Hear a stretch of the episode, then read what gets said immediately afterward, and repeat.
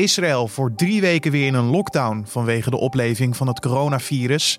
In Nederland wordt vandaag aandacht gevraagd voor het klimaat.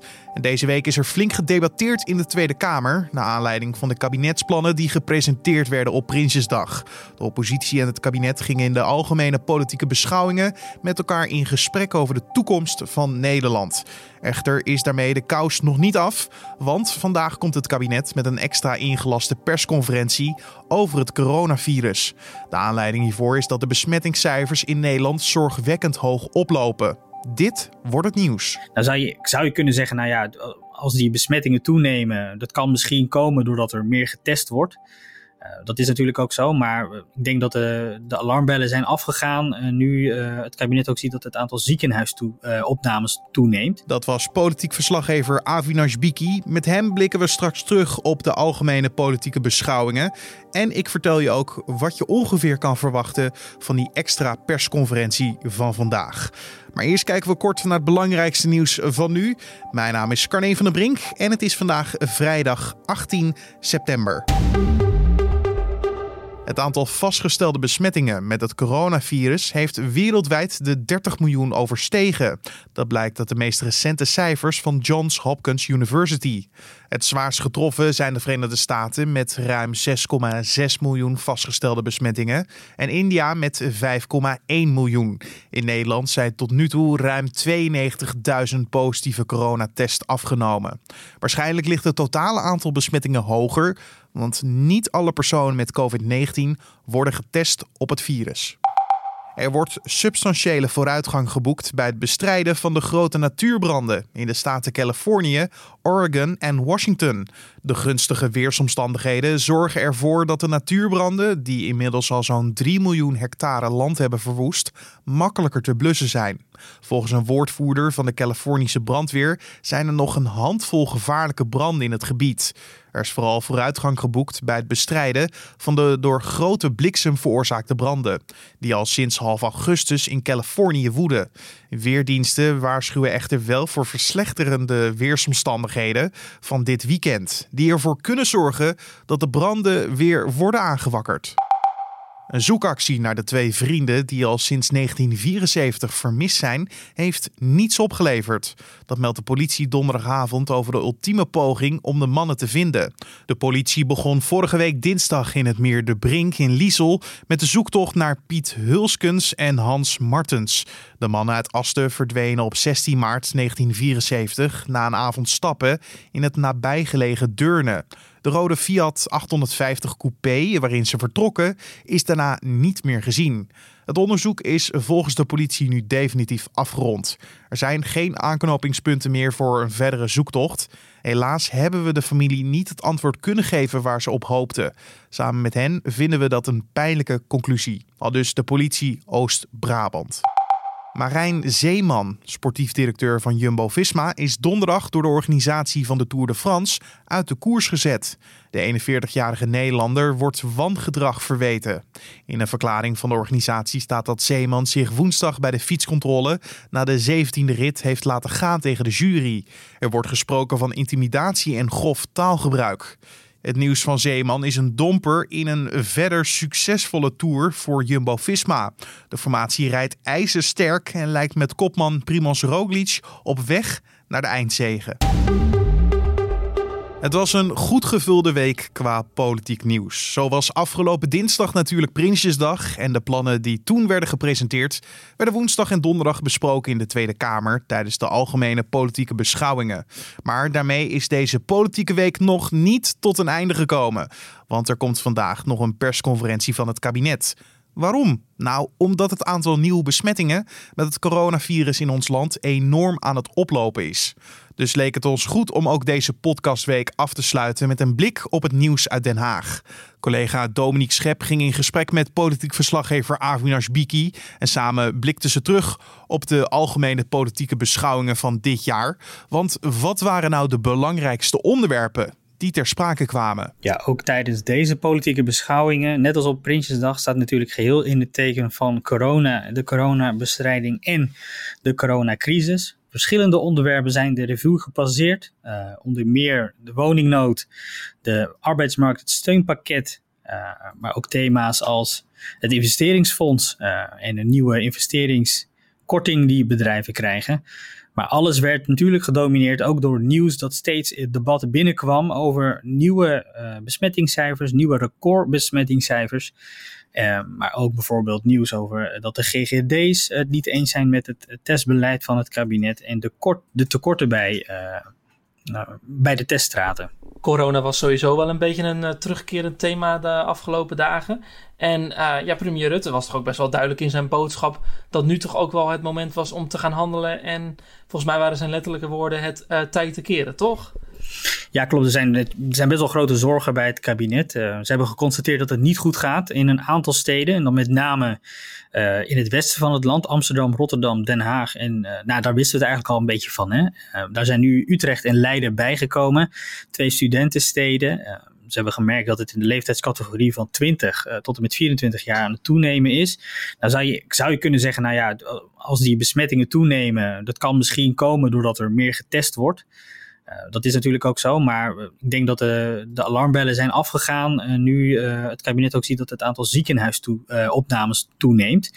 Ehm, en daar sturen zij in het beleid echt op. Als dat ja, te ver gaat, zeg maar, um, dan, dan, dan staan de seinen wel op broodje.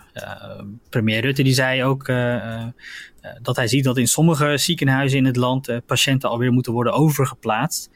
Nou ja, goed, dat doet wel heel erg denken aan uh, een situatie van een paar maanden geleden. Heeft de oppositie eigenlijk het idee dat er uh, op dit moment een duidelijke visie is bij Hugo de Jonge en bij Mark Rutte om om te gaan met deze crisis? Maar ik, ik denk ook wel dat de Kamer uh, geschrokken is. ook, ook, nou, we zagen al een tijdje aankomen hè, dat die besmettingen stegen. Althans, het aantal positief geteste mensen. Dat komt natuurlijk ook omdat er nu meer getest wordt. Maar we hebben ook uh, deze zomer gezien uh, dat, dat het toenam, maar dat er ook problemen waren met de testen. De, nu is bekend dat Nederland een tekort heeft aan testmateriaal. Uh, er zijn ook niet voldoende laboratoria. We moeten laboratoria inhuren in, in, in Duitsland bijvoorbeeld. En ja, met name Lilian Marijnus en Lodewijk Asscher maakten zich daar wel druk om. Zijn waarschuwen het kabinet al ja, paar, paar weken, paar maanden eigenlijk al dat het de verkeerde kant op gaat. En uh, nou, bijvoorbeeld uh, Lilian Marijnissen die uh, vroeg zich af hoe het kan dat nou, we zijn nu zeg maar zes maanden na het uitbreken van, van, van het virus, dat Nederland nog steeds de zaakjes niet op orde heeft. Als het gaat om de testmaterialen, testvloeistoffen, maar ook voldoende labcapaciteit. Um, Marijnissen zei onder andere, ja, het kabinet mag zich op dit moment, een half jaar na de crisis, niet meer overvallen voelen. En Lodewijk Asscher had het erover dat hij vindt dat, althans hij stelde de vraag uh, of het kabinet het zicht uh, op het virus aan het verliezen is. En hij durfde zelfs al uh, de vraag te stellen of het kabinet het zicht op het virus misschien al verloren is. Dat zijn best wel forse uitspraken die de oppositie daar doet. Hoe reageerde Rutte daarop? Nou, dat zijn natuurlijk best wel forse verwijten. Um, en daarvan zegt hij dat er een wereldwijd tekort is aan, aan testmaterialen. Hij ja, dus een beetje, hij zoekt, de, hij zoekt de problemen meer buiten het kabinet. Hè? Dus een tekort aan testmateriaal. Hij verwijst naar andere landen. Zo zei hij, ja, in Duitsland is het, uh, is het testen op, uh, op luchthavens ook al uh, opgeschort. Nou, zoals je weet, Schiphol, de teststraten daar, daar zijn we mee gestopt. Hij zegt, nou, dat doet Duitsland ook. Nou, Rob Jetter merkte heel, heel scherp op dat het in Duitsland dat de testen daar gewoon doorgaan. Uh, er wordt wel getest, alleen er wordt nu getest op uh, vluchten uit risicogebieden. Uh, dat stoorde Rob eigenlijk in um, zijn algemeenheid. hij ziet dat iedere keer als er kritiek komt op de tekorten in de, in, de, in de teststraten, tekorten bij het bron- en contactonderzoek bij de GGD's, dat het kabinet met de vinger wijst. de vinger wijst naar jongeren die zich niet aan de regels zouden houden. En vingerwijs naar mensen die zich zouden testen zonder klachten. Uh, daarvan wil het kabinet nu, dat weet je ook, hè, het kabinet vraagt nu aan mensen uh, om zich alleen te laten testen als ze klachten hebben. Ja, daarvan zegt Rob Jette, je moet niet met de vinger wijzen naar de mensen. Het kabinet heeft zelf gezegd dat er voldoende testcapaciteit is. En uh, kennelijk heeft het de zaakjes niet op orde. Zorg ervoor dat je je zaakjes op orde hebt. Mijn indruk is wel een beetje dat de coronacrisis zoals een soort van zwarte wolk boven deze algemene politieke beschouwingen hing. Heeft uh, premier Rutte eigenlijk ook nog uh, zorgen kunnen wegnemen op andere onderwerpen, op andere vlakken? Ja, ja, corona is natuurlijk het belangrijkste onderwerp, maar daaronder ehm, over de hele politieke beschouwingen. Ja, wil, het kabinet en een deel van de Kamer natuurlijk ook verder vooruitkijken. Er zijn naast corona ook grote problemen bijvoorbeeld de woningnood. Er zijn heel veel uh, bijvoorbeeld starters die maar niet op de, op de koopmarkt terecht kunnen. Er is een overspannen huurmarkt. De huurprijzen die stijgen. En uh, nou, daar, daar probeert het kabinet uh, toch wel oplossingen voor te vinden. En dat hebben ze. Ze hebben zelf plannen. Maar voor die plannen zijn ze natuurlijk afhankelijk van een meerderheid in, in, de, in de Tweede Kamer, in de Eerste Kamer. Die hebben zij niet. Eh, coalitie van VVD, CDA, D66 en ChristenUnie hebben die meerderheid niet. Dus uh, moet uh, Rutte op zoek naar steun. En dat zoekt hij dan bij de PvdA en GroenLinks. Nou ja, als het gaat om bijvoorbeeld de woningmarkt. Dan is daar veel meer ambitie nodig, zeggen GroenLinks en, en, en de PvdA.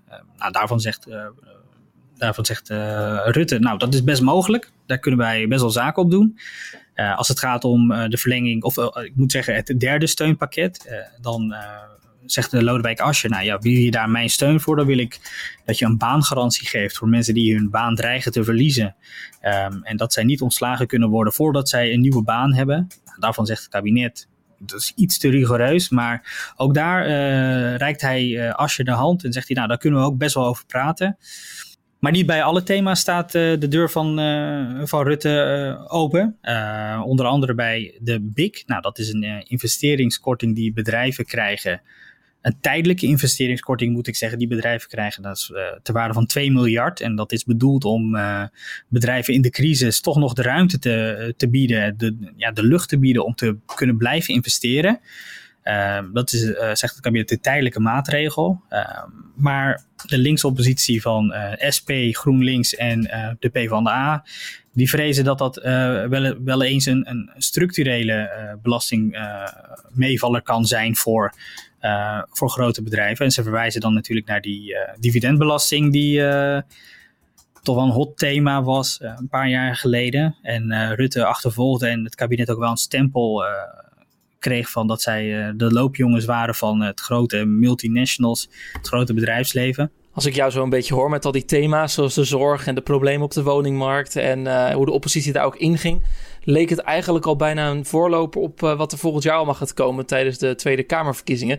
Denk je dat dat uh, heel erg in het achterhoofd meespeelde de afgelopen dagen? Nou, ik denk, ik denk dus dat je die, die onderwerpen als woningmarkt, Um, dat daar nu een begin aan uh, gemaakt kan worden, bijvoorbeeld over die huren. Maar dat zal zeker nog een heel belangrijk thema worden uh, bij de verkiezingen en de vier jaar die daarna komen. Uh, want die woningnood die gaat, niet, die gaat niet weg naar één algemene politieke beschouwing. Hetzelfde geldt natuurlijk ook voor het probleem op de arbeidsmarkt. Daar is een commissie voor het in, in het leven geroepen, Borstlab. Nou, dat gaat ook allemaal naar de tekentafel van de formatie.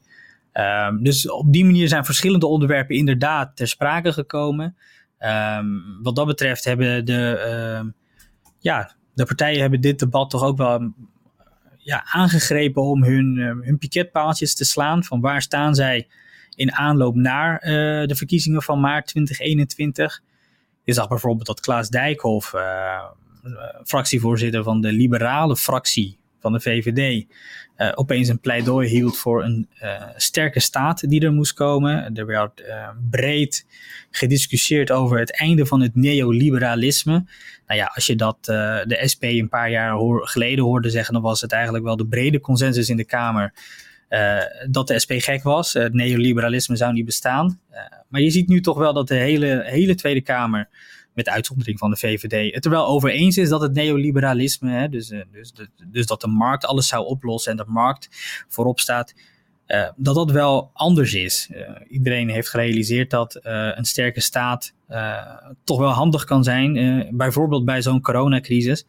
En dat er, ja, als er zo'n grote crisis, ja, als er een grote crisis komt, dat het dan best wel handig is als uh, een, staat een steunpakket kan geven en ondernemers kan ondersteunen, maar ook uh, mensen die werkloos raken kan ondersteunen.